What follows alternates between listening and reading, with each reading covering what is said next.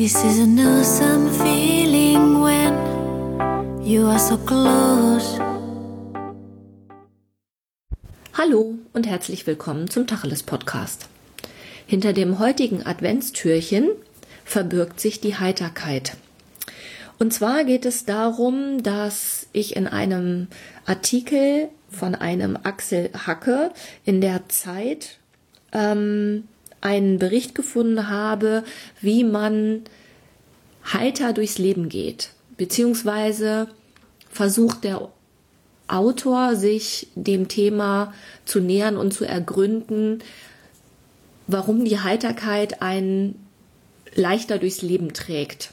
Das ist ein durchaus lesenswerter Artikel, der in der Zeit online erschienen ist. Ähm, und eigentlich ist es ein philosophisch angehauchter Artikel, wo es um die innere Haltung geht.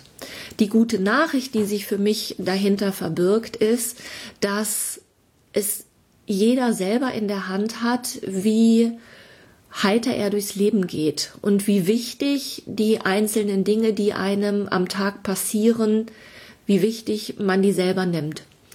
Dass das ein langer Prozess ist, ist mir bewusst, aber die gute Nachricht ist für mich der Teil, in dem beschrieben wird, dass man selber dafür verantwortlich ist, wie heiter man durchs Leben geht und wie viel, ja, wie viel Belastung durch alltägliche Missgeschicke man in sein Leben lässt. Und ich finde gerade in der vorhektischen, nee, in der, in der hektischen Vorweihnachtszeit ist es durchaus, ja, eine gute Idee, mal darüber nachzudenken, wie viel Heiterkeit man noch im Leben hat. Und vielleicht ist es auch eine gute Idee, sich jeden Tag vorzunehmen, an bestimmten Punkten mal zu überlegen, ähm, ob das so wichtig ist oder ob man das vielleicht verschieben kann oder ob man das vielleicht überhaupt machen muss. Also ich zum Beispiel, wenn ich morgens aufstehe und denke, oh, ich könnte jetzt direkt runter in den Keller gehen und die Wasche, die Wäsche anschmeißen, dann ähm, ist das etwas, was mich unter Stress setzt und vielleicht kann ich das ja dann noch einfach im Laufe des Tages machen, wenn ich sowieso in den Keller gehe.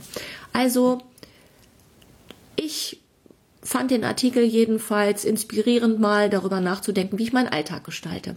Ja, mit diesem philosophischen Gedanken entlasse ich euch in einen weiteren schönen Adventstag. Bis morgen.